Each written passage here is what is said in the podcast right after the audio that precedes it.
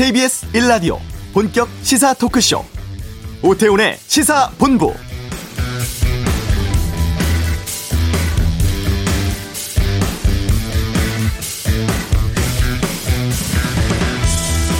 코로나십구 확산으로 막판까지 개막이 불투명했던 도쿄올림픽, 오늘로 대회 십삼 일째 맞으면서 종반을 향해 가고 있습니다. 관중 없는 경기장, 푹푹 찌는 가마솥 더위에 성적만큼 방역을 신경 써야 했고 숙소와 음식 문제까지 영향을 미치는 등 역사상 가장 황당한 올림픽이란 평가를 받고 있습니다.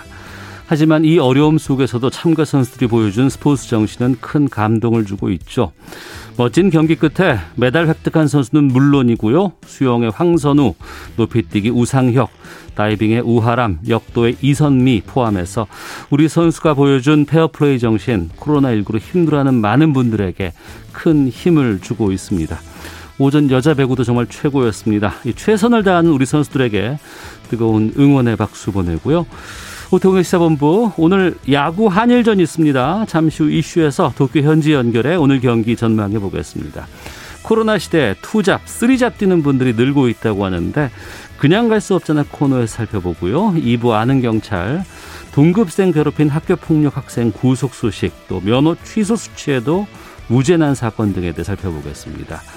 여야 대선 경선 캠프 간의 설전이 뜨겁습니다. 캠프 간에 벌어지는 말말말, 김성환의 뉴스 소다에서 정리해드리겠습니다. 오태훈의 시사본부 지금 시작합니다.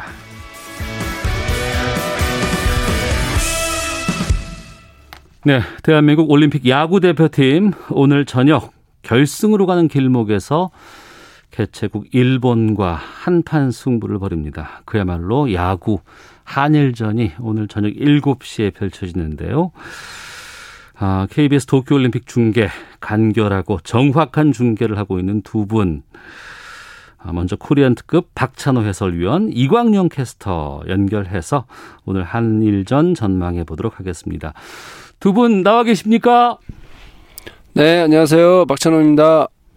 네, 안녕하세요. 캐스터, 캐스터 이광용입니다. 네, 오늘로 도쿄올림픽 개막 십삼 일자고 지금까지 네 경기째 중계하면서 두 분 호흡 맞추고 계신데 중계 현장 분위기는 지금까지는 어땠습니까?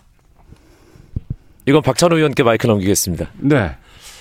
예, 뭐, 뭐, 뭐 시청자분들도 느끼겠지만 그 열기가 대단하고요. 예. 그리고 또 우리 한국 팀이 어, 굉장히 그 열정적인 역전승이라든지 또 끝내기 안타 뭐 이런 아주 훌륭한 경기로 네. 더 열기가 더했었습니다. 아주. 네. 그리고 무엇보다 이제 저희가 사실 응원단이 없기 때문에 예.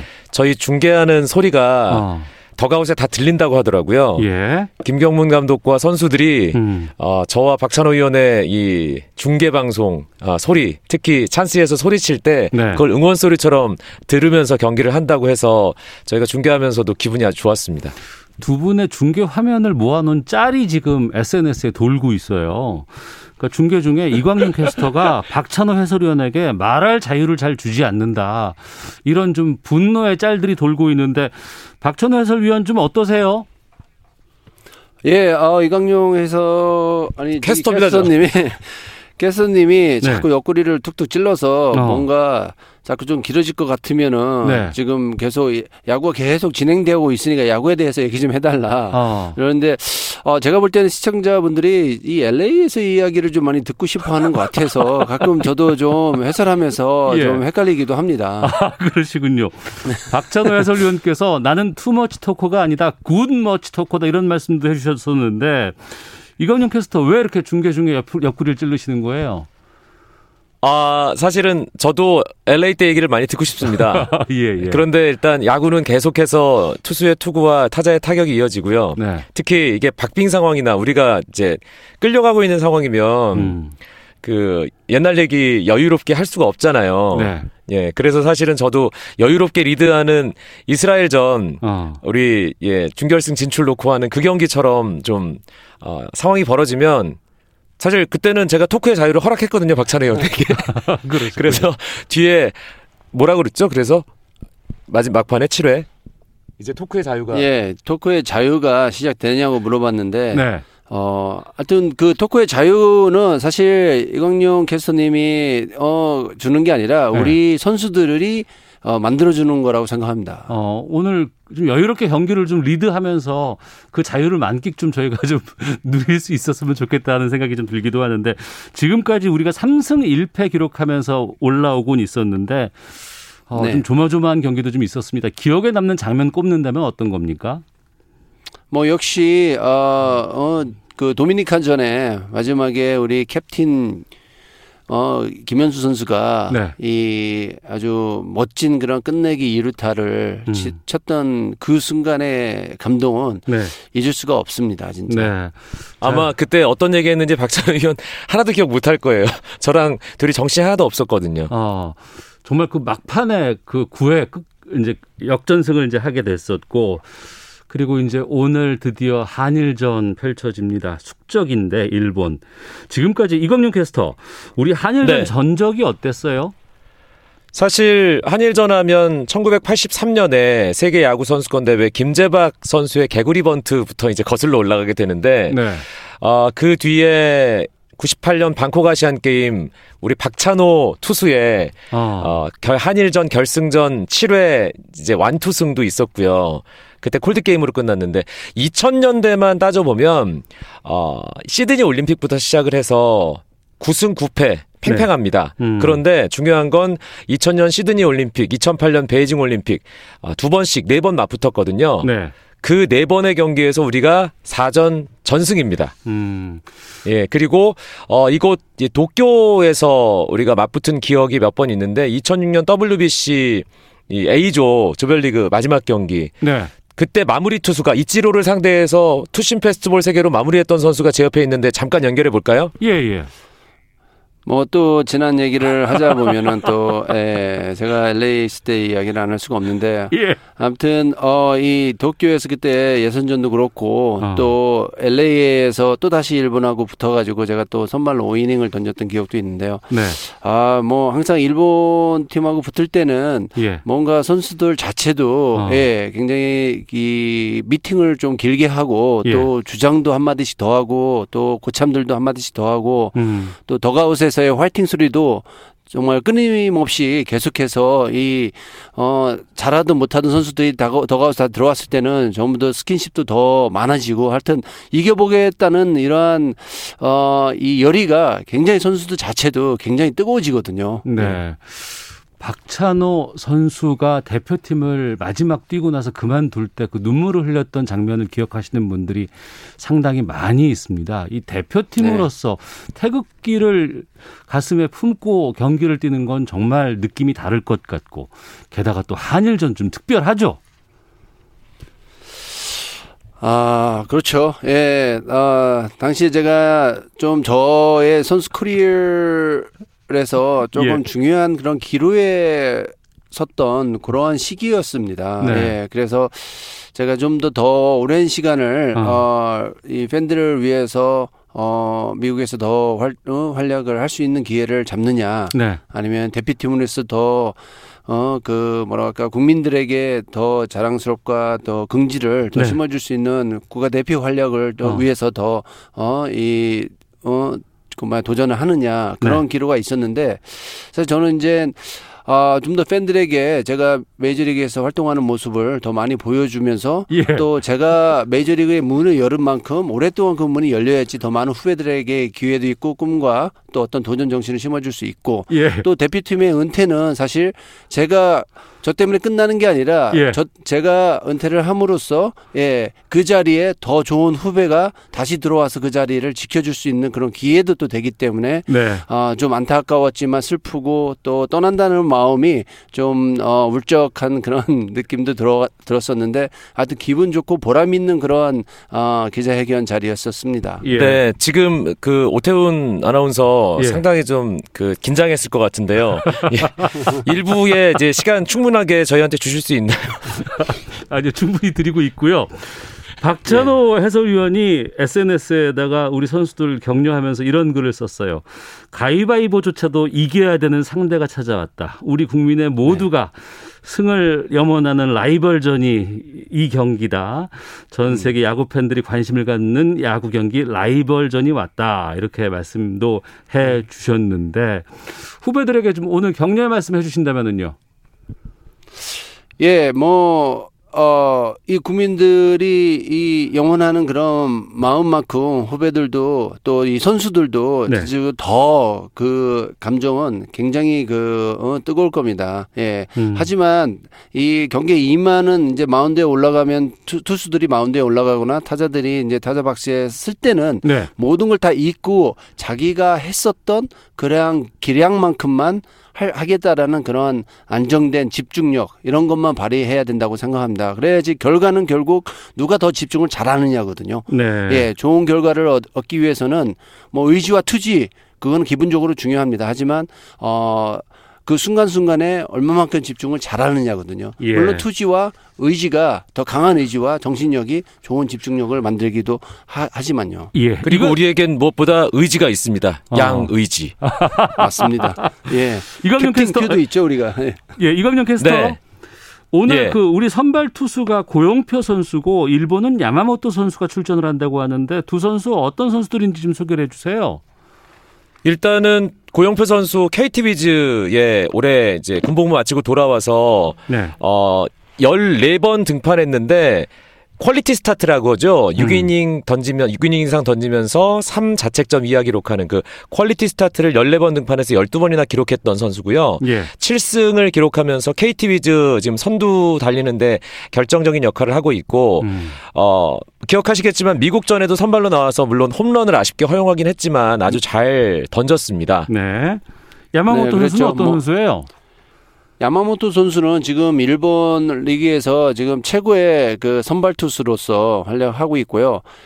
굉장한 그 빠른 볼과 함께 그 포크볼이 굉장히 좋거든요. 그렇기 음. 때문에 어, 짧은 투구 폼으로 굉장히 빠른 볼을 던지고 또 그렇기 때문에 우리 타자들이 어, 좀 더 어, 이 집중력 있는 어, 이 짧은 어, 그 스윙으로서 예, 그런 대처를 할 수, 해야 될 걸로 생각합니다. 네. 어제 이제 영상을 통해서 야마모토 요시노부 투수 이제 투구하는 걸 박찬호 의원과 계속해서 지켜봤는데. 예. 그 포신 패스트볼 백오십팔 킬로미터까지 던질 수 있고요. 어. 그 컷 패스트볼은 백오십에서 백오십이 네. 그리고 포크볼이 거의 백사십칠, 백사십팔 네. 그리고 커브까지 있어서 네. 구질이 상당히 까다로웠죠. 음. 예, 그렇죠. 특히 우리 국내에는 이제 어, 이 포크볼을 많이 안 던지고 체인지업을 많이 던져요. 케이비오 리그에는 네. 그렇기 때문에 이 포크볼과 아니면 스플릿 이 그 패스트볼이 좀 더 우리 타자들이 생소하다는 그러한 어, 생각을 하. 할 걸로 생각하고 그래서 아마 우리 타자들을 상대로 포크볼이나 스플릿 체인지업을 많이 던지지 않겠나 그런 생각이 듭니다. 네. 이번 대회에서 뭐 김현수 선수 너무 잘해주고 있고 또 이정후 선수도 멋진 안타 많이들 보여주고 있는데 오늘 경기에서 좀 활약이 기대되는 선수를 꼽는다면 두 분께서는 어떤 선수를 꼽으시겠습니까? 예, 뭐 여태까지 김현수 선수와 이정우 선수 정말 잘해왔고요, 잘해줬고요. 네. 예, 그리고 뭐 어, 첫 몇 경기에는 조금 부진했지만은 우리 강백호 선수가 예, 그 이 번 타자로. 어, 이 김경 감독님이 이제 타수를 바꿔주면서 더 집중력 있는 또 밀어치는 타법, 타법으로 정말. 지난 두 경기를 너무 잘해줬습니다. 예. 그래서 저는 오, 오늘 경기에서 아마 지난 경기에서 잘했던 선수들은 일본 팀이 벌써 이제 어, 예지주시하면서 예, 준비를 많이 할 걸로 생각하고 또 반면에 조금 저기했던 어, 저주했던 선수들이 오늘은 더 집중력 있게 아마 어, 어, 잘할 걸로 생각하고요. 양희지 선수의 한 방을 좀 기대하고 네. 예. 그리고 뭐 허경민이라든지 또 오재일, 예, 오재일. 음. 예, 오재일의 이, 이 큼지막한 그런 시원한 그런 타격 한 방을 좀 기대해 볼만 합니다. 네. 그러면 이광용 캐스터는 일본에서 좀 경계해야 될 선수는 어떤 선수가 있을까요? 일단 아까 말씀드렸던 선발 투수 야마모토 요시노부 선수를 얼마나 빨리 끌어내리느냐가 가장 큰 숙제가 될 거고요. 예. 일본은 이번 이 대표팀을 꾸리면서 출루를 잘하는 선수들, 야구 센스가 뛰어난 선수들을 이 이나바 감독이 많이 뽑았다고 하더라고요. 예. 특히 일 번 타자 야마다 테츠토 그리고 이 번 타자 사카모토라고 하는 두 선수가 있는데 지난 일본의 예선 그리고 이 노가웃 시리즈 미국과의 경기에서도 두 선수 활약이 대단했습니다. 이 두 음. 선수를 고영표 선수가 일단 막아내고 시작을 한다면 우리 대표팀이 오늘 경기를 잘 풀어나갈 수 있을 것 같고요. 이 일본의 일 번 타자, 이 번 타자 야마다와 사카모토 이 두 선수를 잘 막는 게 우리 대표팀 고영표 투수와 대표팀의 가장 큰 숙제가 아닌가 그런 생각이 듭니다. 네, 청취자 이은경 성인애님께서 오늘 야구 정말 기대됩니다. 느낌표 세 개 보내주셨고 일오이삼 님 찬호 형 진짜 말, 말 많이 잘 하십니다. 야구 경기 현장에 우리나라에는 용도 있고 호랑이도 있으니 더 파이팅 할 겁니다. 광용 찬호 이렇게 응원 문자 보내주셨고요. 구육구삼 님께서 중계 소리가 들린다면 박찬호 해설위원님이 큰 소리로 조언해 주셔도 좋겠는데요 라고도 문자 보내주셨습니다. 근데 이번에 보면은 일본만큼 우리가 꼭 좀 이겨야겠습니다만 네. 우리가 오늘 이기더라도 결승전에서 일본을 다시 만날 수 있다고 하고 우리가 지더라도 다음 경기가 또 있다고 하는데 이 대진 방식이 왜 이렇게 복잡합니까? 예, 이거는 박찬호 의원이 말을 하면 예. 한 시전에 안 끝날 수도 있어요. 아, 그래요? 예.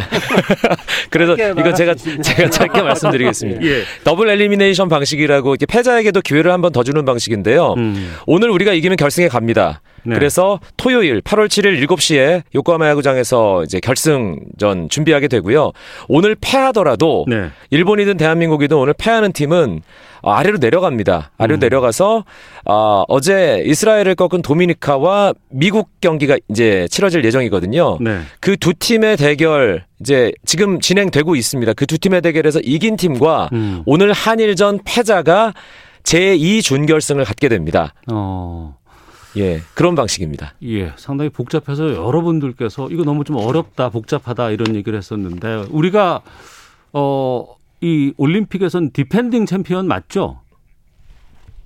그렇죠. 베이징 올림픽 금메달 팀이니까요. 어, 그리고 나서 어, 리우 때는 이게 야구가 정식 종목으로 채택되지 않았다가 이번에 다시 나왔기 때문에 우리가 지금 연패가 가능한 상황인데 박찬호 의원님. 네. 어, 우리 이번 그 도쿄 올림픽에서 야구단 성적 뭐 금메달 기대를 해도 되겠습니까? 어떻게 전망하세요?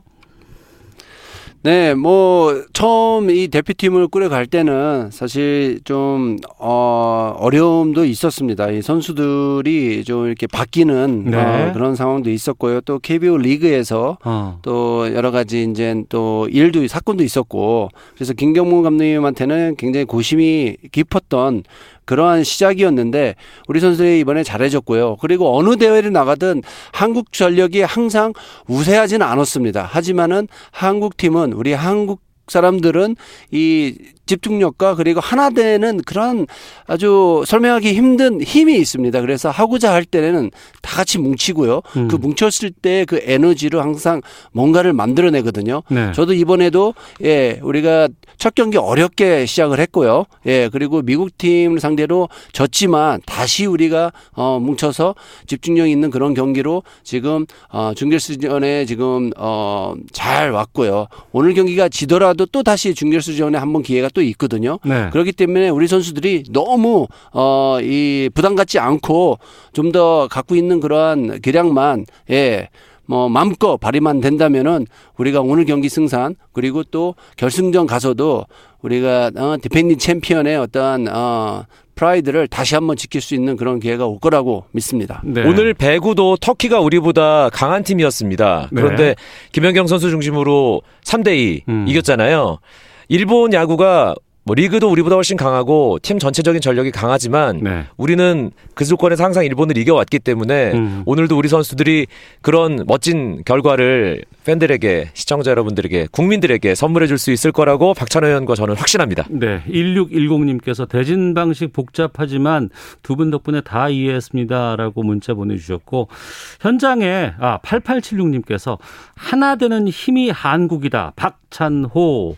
이렇게 적어주셨는데 박찬호 해설위원께서 이런 말 하신 적이 좀 있으셨어요? 하나 되는 힘이 한국이다? 네, 제가 좀 전에 이야기했고요. 예. 방금 전에 이야기했고요. 예. 근데 어... 좀 말에 집중해 주세요. 예, 예, 예, 예. 예. 참 어려운 일인데 어. 박찬호 의원 말에 집중하셔야 됩니다. 아, 아. 제가 말을 너무 많이 해서 어. 거기서 예, 기억하기가 굉장히. 아주 청취자분들이 예. 이런 그 핵심 요약을 잘 뽑아주시고 그래서 항상 감사드리죠. 예. 네, 네. 어, 뭐 하여튼 우리 국민들도 그렇고 음. 또 어, 선수들도 그렇고 또 이번에 올림픽이니 만큼 다양한 그런 종목에서 활약하는 다른 종목의 선수들, 특히 네. 젊은 선수들, 음. 야구에서는 이정우, 강백호, 김혜성, 뭐 원태인, 김진욱, 이의리 이런 젊은 선수들의 그 활약을 보면서 한국 야구의 미래를 다시 한번 어, 어, 기대를 하게 됐고요. 그리고 또 뭐 양궁의 양산 선수라든지 안, 안산 선수, 안산 선수, 양궁의 안산 선수. 아, 어, 미안합니다. 김제덕 선수도 있고요. 네, 예, 안산 예. 선수. 예, 어. 예, 뭐 높이뛰기의 우상혁, 수영의 황선우, 체조의 여서정, 뭐 이러한 선수들은 또 다른 종목 각자의 본인의 그 종목에서 우리 한국의 저력을 보여주고 또 젊은 어, 그 선수들의 힘과 보여주면서 미래의 한국 스포츠의 어떠한 어, 이 큰 어. 뭐랄까 빛을 네. 어, 기대할 수 있는 그러한 거를 볼 수 있었습니다. 알겠습니다. 이제 한 여섯 시간 정도 어, 남았는데 어, 네. 열심히 좀 준비해 주시고 또 오늘 경기 네. 우리 선수들 멋진 플레이 할 수 있도록 최선 좀 다해 주시고 또 중계도 멋진 중계 부탁드리도록 하겠습니다. 두 분 말씀 고맙습니다. 고맙습니다. 네, 수고하세요. 네. 자, 김경문 감독과 선수들이 중계하는 소리 들을 만큼 유일하게 현지에서 중계하고 있는 분들입니다. 케이비에스 도쿄올림픽 중계단의 이광용 캐스터 그리고 박찬호 해설위원과 오늘 경기 전망해봤습니다. 자, 이 시각 교통 상황 살펴보고 돌아오도록 하죠. 교통정보센터 연결합니다. 김민희 리포터입니다. 네, 팔월의 첫 주 본격적인 휴가 시즌답게 휴가지로 향하는 차량들이 많습니다. 서울 양양고속도로 양양 쪽으로는 강일에서부터 남양주요금소까지 십 킬로미터 구간에서 정체되는데 남양주요금소 부근 삼 차로에서는 사고 처리 작업을 하고 있습니다. 반대 서울 방면으로 내린천 휴게소 부근에서도 사고가 있었던 만큼 인제 일대로 오 킬로미터 구간에서 정체 심합니다.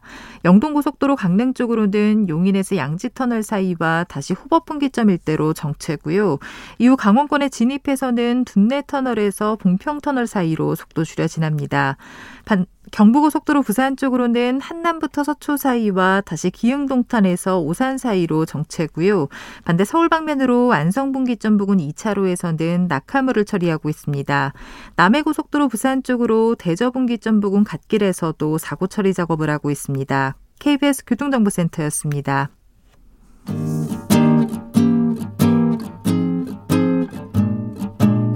케이비에스 일 라디오 오태훈의 시사본부 여러분의 참여로 더욱 풍성해집니다.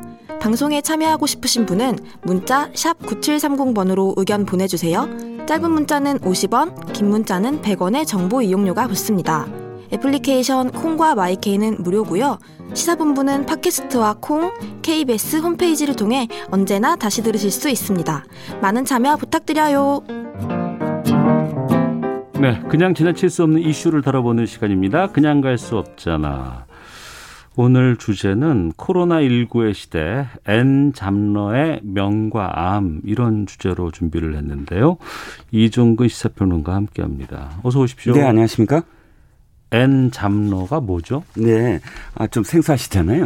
어, 지금 세 개의 의미를 함께 다 붙였어요.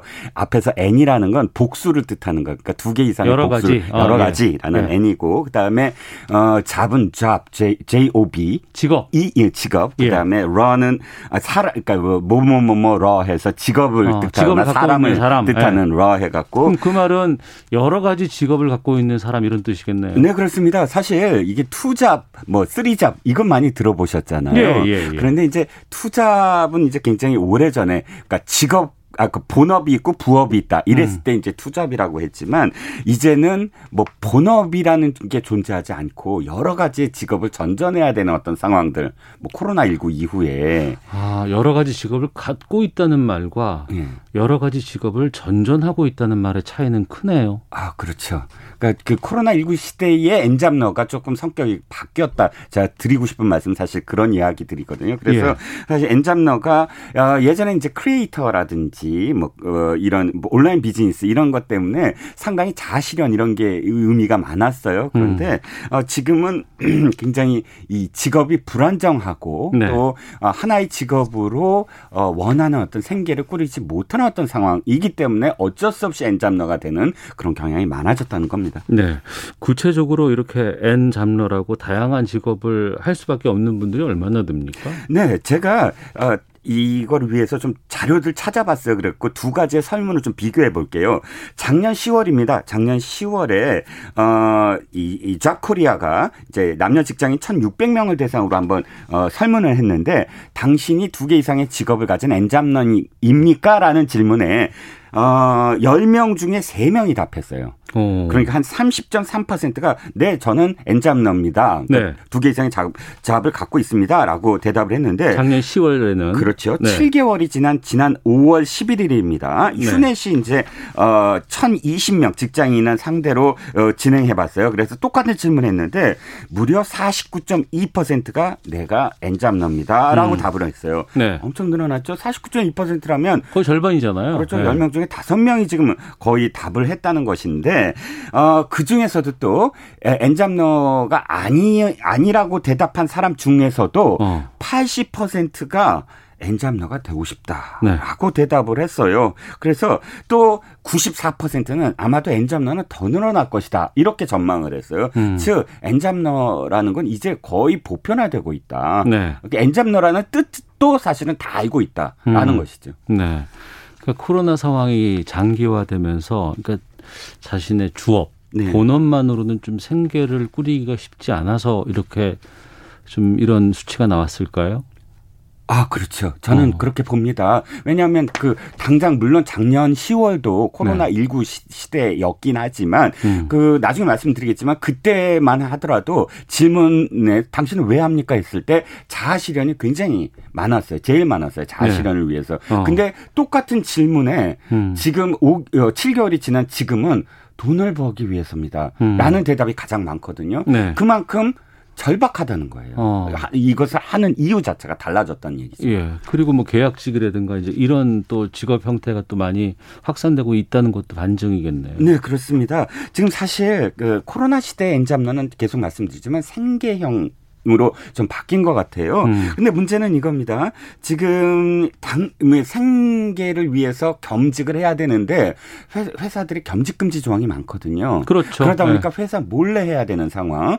이렇게 되면 그 이 일자리의 질이 떨어질 수밖에 없어요. 음. 그러니까 그만큼 수입은 어, 투여한 만큼 수입이 뭐 이렇게 그 크지 않은 네. 그런 상황들이 많고요. 음. 특히 이제 항공사나 여행사 같은 경우는 아. 순환 휴직제가 많아요. 그렇죠, 그렇죠. 예, 맞습니다. 무급으로 네. 예, 예. 뭐 쉬, 쉬어야 된다. 왜냐하면 업종의 특성상 어. 이 코로나의 직격탄을 맞는 업종 같은 경우에는 뭐 무급휴직하는 경우가 많이 있었죠. 그렇죠.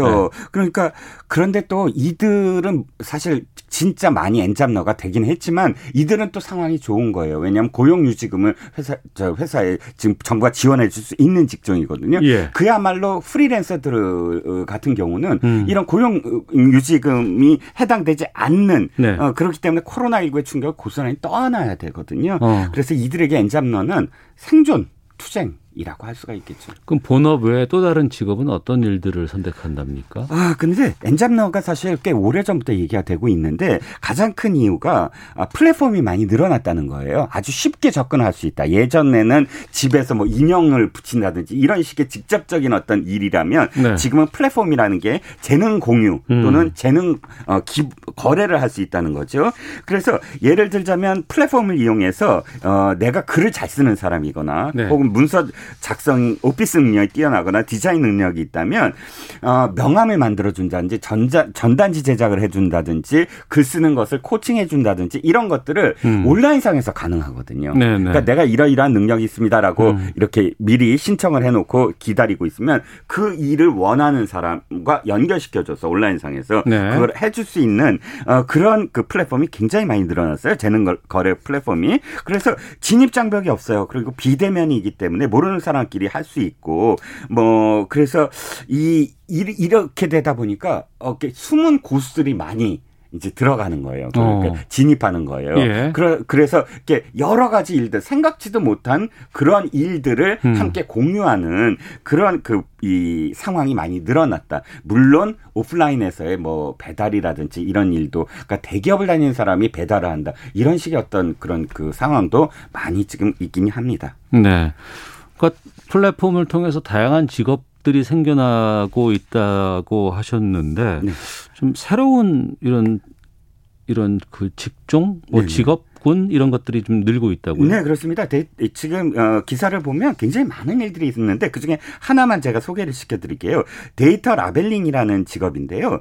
어, 데이터들은 지금 굉장히 중요하죠. 빅데이터들은 널리고 있는데. 데이터가 다 정보예요. 그게 정말 그 소중한 자산이고. 그렇죠. 네. 그런데 이 정보들이 널리고 있는데 이 정보들이 에이아이로 이렇게 습득이 돼서 러닝이 되, 돼서 결과가 나와야 되잖아요. 네, 네. 그렇다 보면 이 원천 데이터에 사실은 분류하는 작업 필요해요. 음. 이 원천 데이터라는 게 사실 뭐 글이라든지 이런 것만이 아니라 뭐 소리도 있고 뭐 여러 가지 뭐 그 형태의 어떤 다양한 정보들이 있잖아요. 네. 그래서 쉽게 설명을 드리면 그런 뭐 음성 기능이라든지 뭐 인식 기능이라든지 그런 정보들을 어 분류해서 이름을 붙여주고 분류를 이 에이아이가 그것을 학습할 수 있게끔 해주는 그런 원초적인 일들, 뭐 그래서 도로 위 차량, 동물, 뭐 특정 대상을 뭐 박스로 그려내서 추출하는 이미지 바운딩 작업이라든지 이런 기초적인 어떤 작업들을 집에서 시간이 있을 때 할 수가 있거든요. 음. 이런 직업이 또 지금은 굉장히 각광을 받고 있다라고 합니다. 네.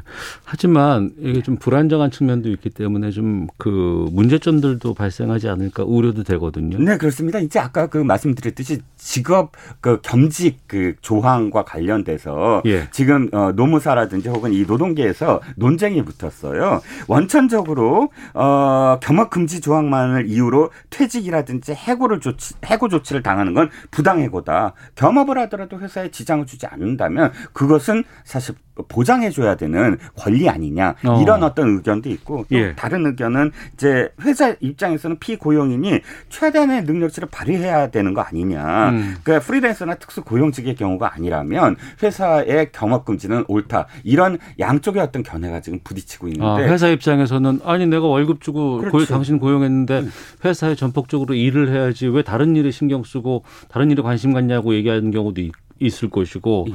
아니다. 나는 회사 일 열심히 하고 그렇죠. 남는 시간에 여유로운 시간에 내 재능을 가지고 다양한 일을 하고 있는 것이다라는 것들이 상충되네요. 예, 그렇죠. 그런데 이제 이게 예를 들어서 회사라는 공간 안에서 일을 하고 있을 때 다른 일을 하면 안 되죠. 아, 그렇죠. 근데 예. 지금은 재택근무가 늘어났어요. 음. 재택근무. 회사 일을 하더라도 재택근무를 하는데 네. 거기에 대해서 회사가 사실은 어, 공간이 집이니까 그 재택이라는 공간 속에서 회사가 요구하는 일을 다 채워줬을 때 그 나머지 시간을 우리 감시하거나 음. 혹은 그 이렇게 제어할 수 있는 권리가 있느냐 이런 문제가 생겼거든요. 그렇군요.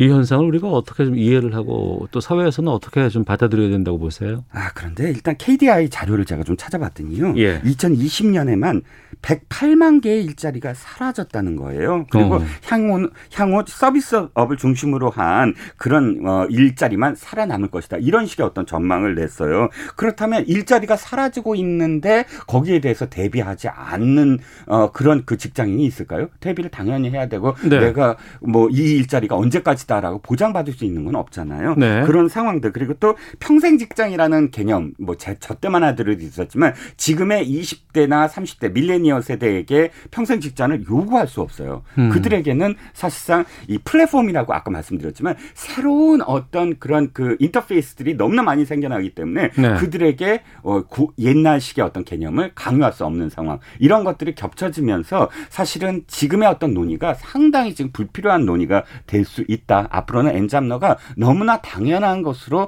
받아들일 수 있는 그런 것들이 도리어 코로나십구 때문에 빨리 지금 닥쳐왔다라고 음. 할 수가 있겠죠. 그 과거에는 아파도 학교 가야 된다고 아, 했었어요. 그렇죠. 예, 예. 아파도 회사 가야 되고. 예, 예, 예. 근데 지금은 그게 아니에요. 아프면 절대 나오면 안 되고 아, 쉬어야 되는 것이 맞는 것이고 예, 예. 또 평생 직장이라는 건 무너진 건 사실이잖아요. 아, 그렇죠.